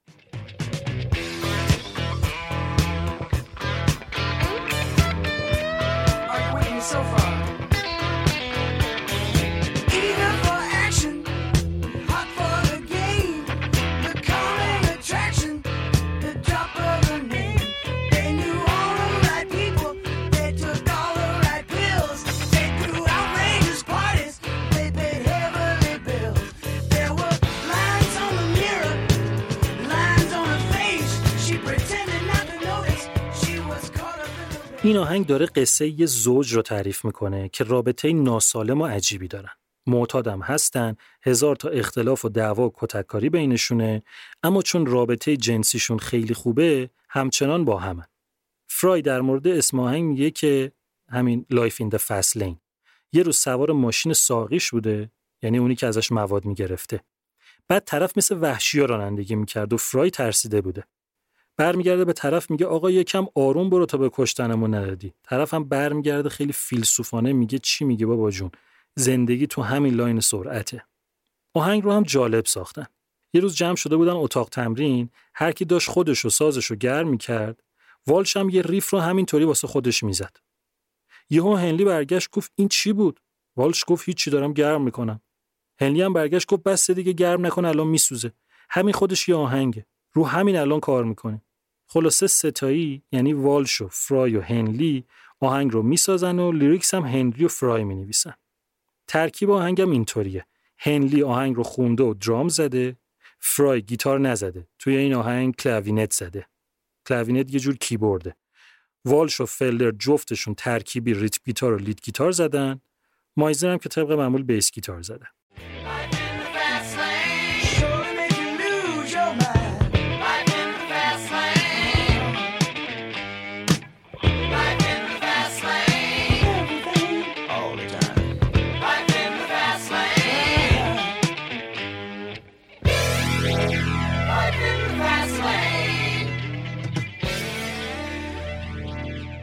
آهنگ بعدی آهنگ چهارم Wasted Time Well, baby, there you stand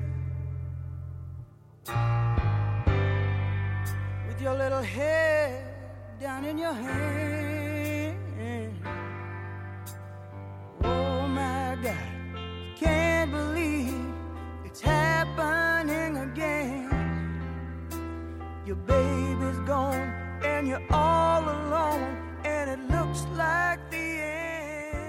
Wasted Time یا زمان هدر رفته اولین آهنگی که هنلی به کمک فرای واسه این آلبوم ساخته.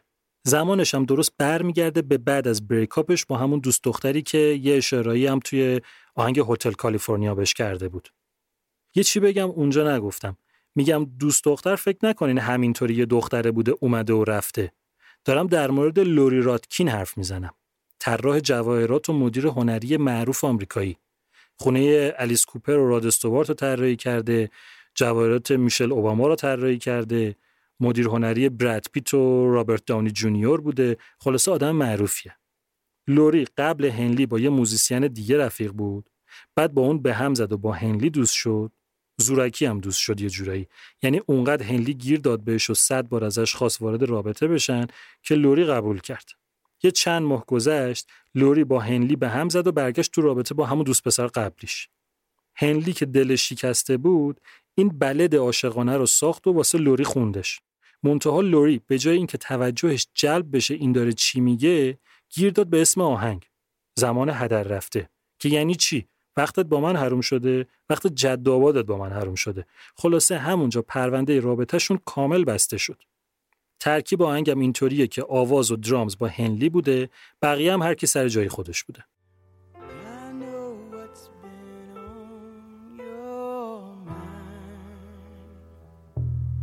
You're afraid.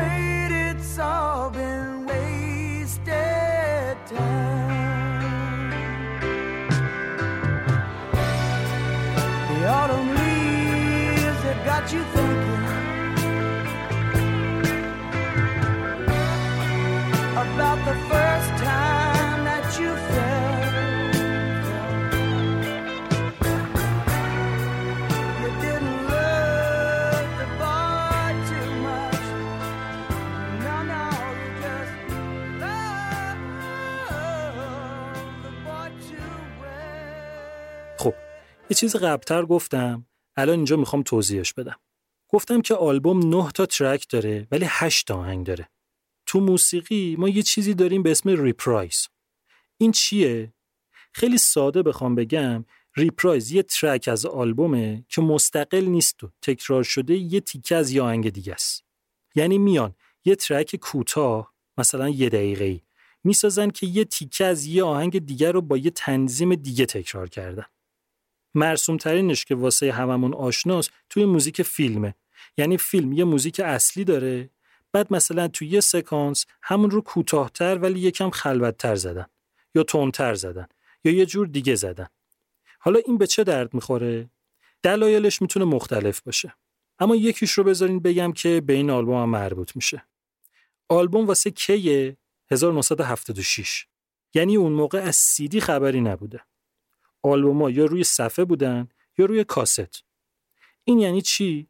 یعنی اینکه آلبوما دو طرف داشتن طرف آ طرف ب. پس یعنی وقتی طرف چند تا آهنگو گوش می‌کرد باید واسه شنیدن بقیهش سفر رو پشت و رو می‌کرد یا کاست رو در می آورد اونوری میذاشت. آلبوم هتل کالیفرنیا تو طرف آ چهار تا آهنگ داره. یعنی همین Wasted Time میشه آخرین آهنگ طرف اول آلبوم.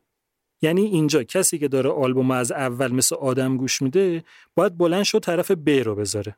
حال داشته باشه یا نه هم که معلوم نیست. بعد می اومدن یه سری چیکار می‌کردن. وقتی حس می‌کردن که یه روحی توی آلبومشونه که یه جورایی همه اجزا به هم وصلن می اومدن اولین track طرف ب رو reprise میذاشتن. تو مایه های دیدین مثلا اول سریال می‌زنه آنچه گذشت؟ اینم تو همون مایه ها که تو یه دقیقه بهتون بگه ماجرا کجا تموم شد. حالا از اینجا به بعدش رو گوش کن.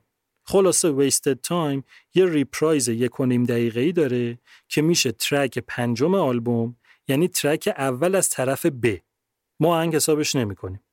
یه تیکش رو گوش کنین.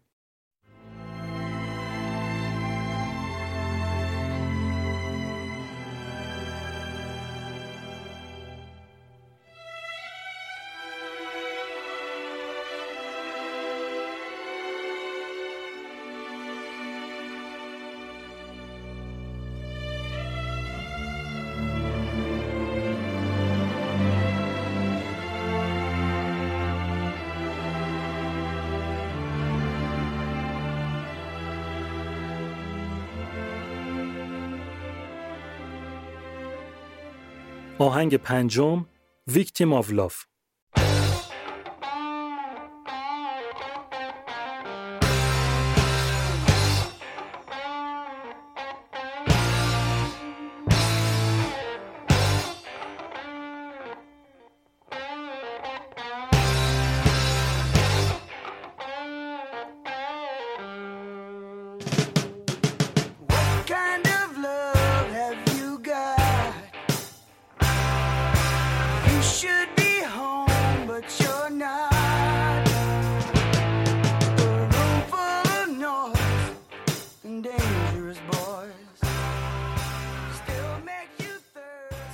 این آهنگ رو هنلی و فرای به کمک فلدر و جیدی ساوتر ساختن. lyrics ش هم طبق معمول کار هنلیه.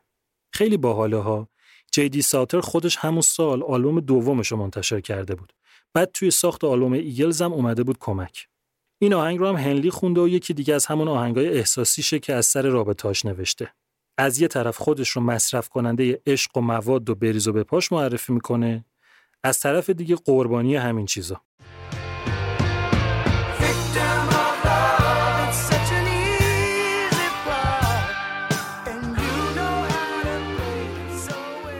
آهنگ بعدی آهنگ ششم Pretty Maids All in a Row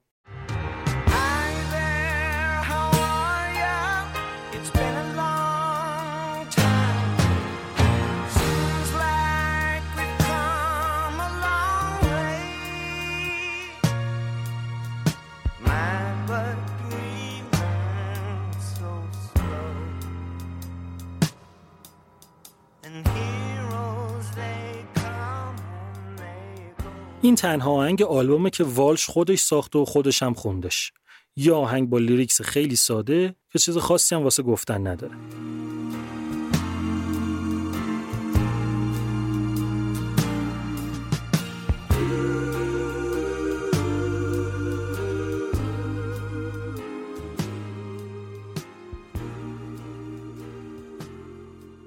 بریم سراغ بعدی. آهنگ هفتم Try and Love Again.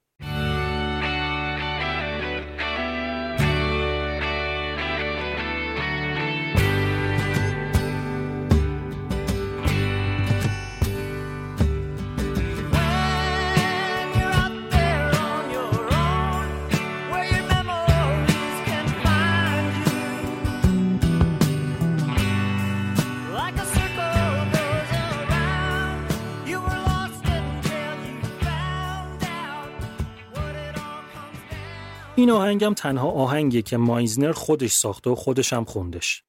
کلا نقش مایزنر توی این آلبوم خیلی کم رنگه. همین که اون موقع درگیر جدا شدن از همسرش بود که البته جدام نشدن. چند سال بعدش جدا شدن. lyrics آهنگم یه جورایی از همین قضیه میاد. همین که یه جورایی مایزنر خودش حس می‌کرد که دیگه دلش نمی‌خواد با اینا که اینقدر قصه دارن و دعوا و لجبازی و فلان کار کنه. واسه همین خیلی دل نداده بود به کار. نه اینکه حالا فکر کنین قبلش خیلی پررنگتر بوده ها. میدون نمی‌دادن کلا بهش. گفته بودم بهتون دیگه که کم رنگترین عضو گروه شده بود.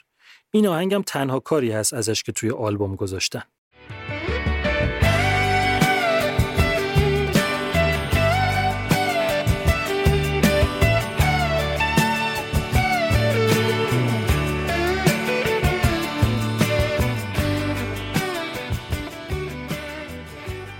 و می‌رسیم با آهنگ آخر. آهنگ هشتم The Last Resort.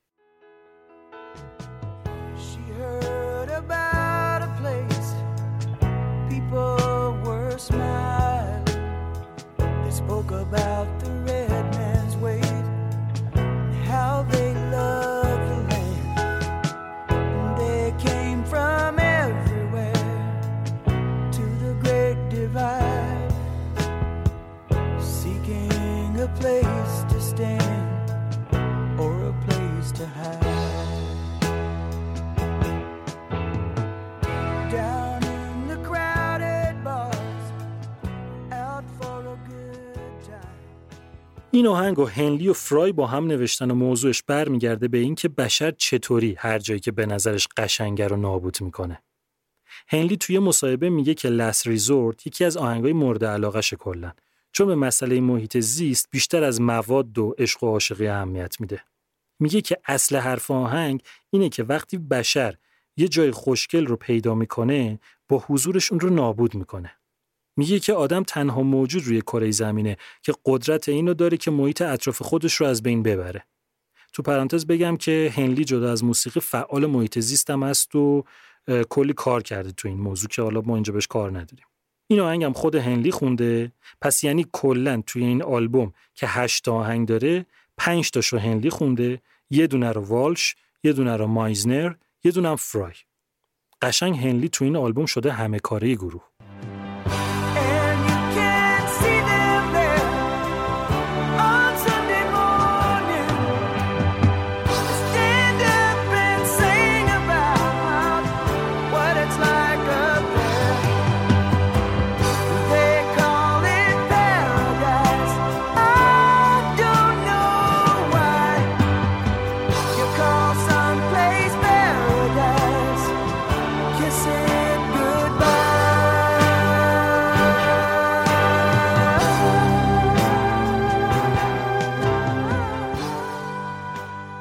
این بود ماجرای آلبوم هتل کالیفرنیا از گروه ایگلز. بعد از این آلبوم ایگلز یه تور طولانی دور دنیا واسه آلبوم گذاشت. مایزنر که اوضاع معدش خیلی خراب بود اون موقع درست نمی‌تونست تو اجرا باشه. مخصوصا اینکه بعضی از آهنگا که خودش باید می‌خوند رو نمی‌تونست از پسشون بر بیاد. یه بار سر همین موضوع چنان با فرای دعواش شد که کار به کتک کاری کشید و مایزنر قهر کرد و رفت.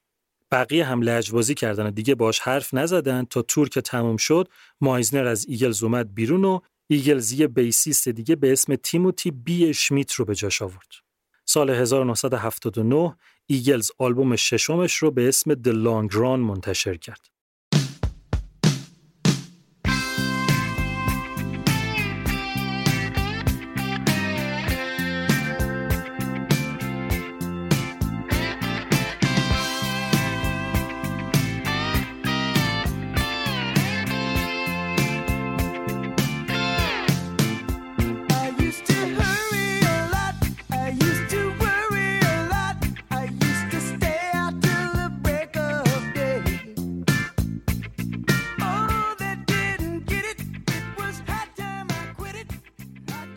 اینجا بود که دیگه همه چی اومده بود رو. قشنگ با هم دعوا می‌کردن. کتک می‌زدن همدیگه رو. اختلافات اونقدر بالا گرفت که بعد از چند ماه دیدن دیگه فایده نداره و ایگلز رسما منحل شد. دان هنلی solo artist شد تا الان پنج تا آلبوم منتشر کرده خودش. گلن فرای هم همینطور. اونم solo artist شد و پنج تا آلبوم هم اون منتشر کرد. دان فلدر هم solo artist شد. اونم سه تا آلبوم داد بیرون. تیموتی بی اشمیت که فقط یه دونه آلبوم باهاشون بود اونم سولو شد. شش تا آلبوم هم اون داد بیرون. جو والش هم که اصلا از قبلش solo artist بود. همون فرمون ادامه داد. از همشون هم موفق تر بود. کلا 13 تا آلبوم داده خودش. مایزنر هم که بعد از هتل کالیفرنیا رفته بود اونم solo artist شده هفت آلبوم هم اون داره. خلاصه ایگلز ترکید و رفت به خاطره ها تا اینکه 14 سال بعد دوباره ایگلزیا دور هم جمع شدن تا اون اجرای زنده معروفشون رو داشته باشن. همونی که احتمالا خیلیاتون دیدین که پنج تایی نشستن رو صندلی و هتل کالیفرنیا رو آکوستیک اجرا می‌کنن.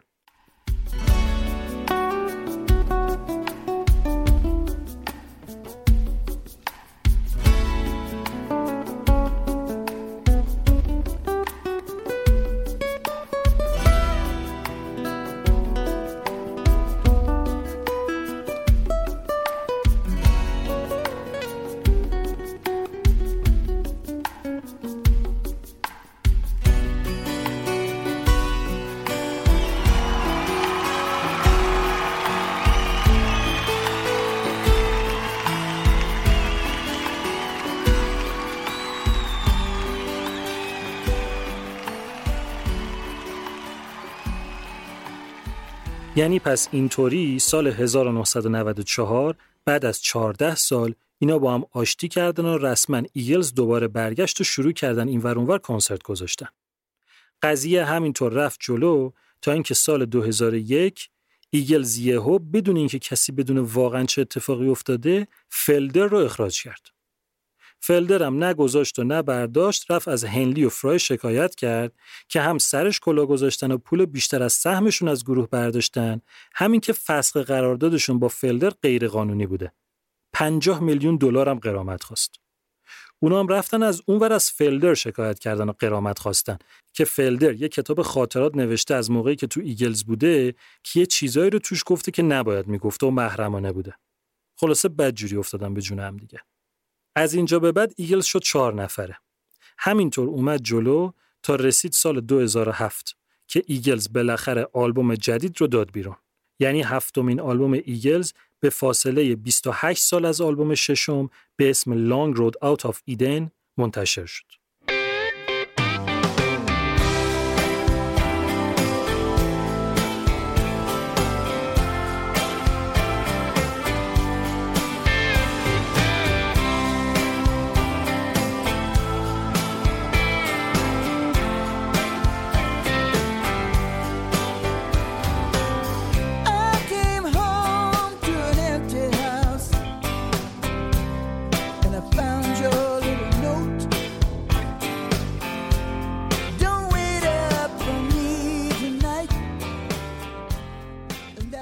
سال 2016 بود که گلن فرای افتاد روی دور بیماری تا حدی که مریضی های قبلیش هم دونه دونه شدیدتر از قبل برگشتن سراغش.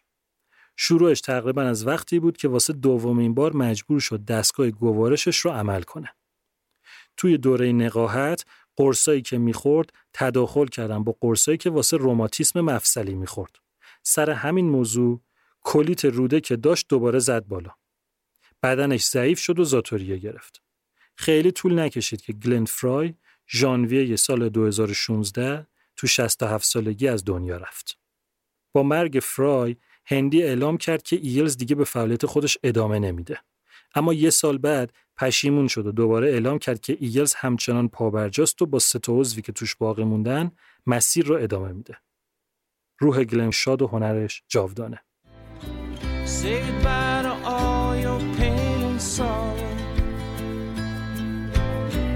Say goodbye to all those lonely nights. Say goodbye to all your blue tomorrows. Now you're standing in the light. I know sometimes you feel so helpless. Sometimes you feel چیزی که شنیدین قسمت هشتم پادکست آلبوم بود. یه موضوعی رو می‌خواستم در موردش باهاتون صحبت کنم که گذاشتم اینجا بگم. چند وقته که یه سایتی شروع کرده به کار به اسم هامی باش که نمونه مشابه خارجی زیاد داره. فکر کنم قبلا یکی دوتا سایت ایرانی هم بودن که این کارو می‌کردن. حالا به هر حال این سایت اومده یه فضایی رو درست کرده که آدما اگه دلشون خواست از کسی که مجانی تولید محتوا می‌کنه و دوستش دارن اینجا حمایت مالی کنن. یعنی مثلا اگه پادکستی است که شما گوش می‌کنین و دوستش دارین اینجا می‌تونین دوست داشتن خودتون رو تبدیل به ریال کنین و ازش حمایت کنین. خیلی از پادکست های فارسی الان توی این سایت صفحه دارن و خیلی خوب میشه که اگه واسه محتوایی که تولید می‌کنن ارزش قائل هستین این رو بهشون این شکلی نشون بدین. این اسمش کمک مالی نیست واقعا. این پول بیشتر یه جور حمایته.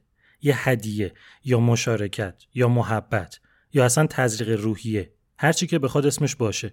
در اصل واسه پادکستر میشه نشونه رضایتتون از نتیجه زحمتی که واسه ساخت پادکستش می‌کشه. میشه یه مدل دلگرمی و ذوق زدگی واسه پادکستر که مخاطبش اونقدر هواشو داره که واسه شنیدنش دست کرده تو جیبش. پادکست آلبومم توی این سایت یه صفحه داره که لینکشو می‌ذارم توی قسمت توضیحات که اگه خواستین و دوست داشتین ازش حمایت کنین. خیلی راحت هم می‌تونین صفحه پادکست های دیگر رو توش پیدا کنین. فعلا هنوز سیستم ارزی نداره و فقط ریالیه. اگه کسی از دوستای خارج نشین احیانا خواست از آلبوم حمایت کنه توی توضیحات لینک PayPal پادکست آلبوم رو هم می‌ذارم. ممنونم ازتون. از اینکه به پادکست آلبوم گوش میدین. از اینکه کلا پادکست فارسی رو میشنوین و ازش به شکلی که خودتون بهتر می‌دونین حمایت می‌کنین. دمتونم گرم. چه حمایت مالی بکنین و چه نکنین همین گوش کردنتون و معرفی کردن پادکست به بقیه خودش بزرگترین حمایته. اون دوستایی هم که تا الان بعد از پست اینستاگرام آلبوم حمایت مالی کردن واقعا دمتون گرم. به شکل عجیبی غافلگیر شدم از این همه لطفتون. آلبوم رو من بردیا برجسته نجات می‌سازم لوگو و کاور پادکست و نیما جمالی درست کرده ضبطم با کیارش بختیاری بوده. طبق معمول آهنگای مربوط به این قسمت یکی دو روز دیگه توی کانال تلگرام گذاشته میشه. بقیه چیزام توی توییتر و اینستاگرام و تلگرام به مرور منتشر میشه. آفرین به هممون. هشتمین آلبوم تمام شد.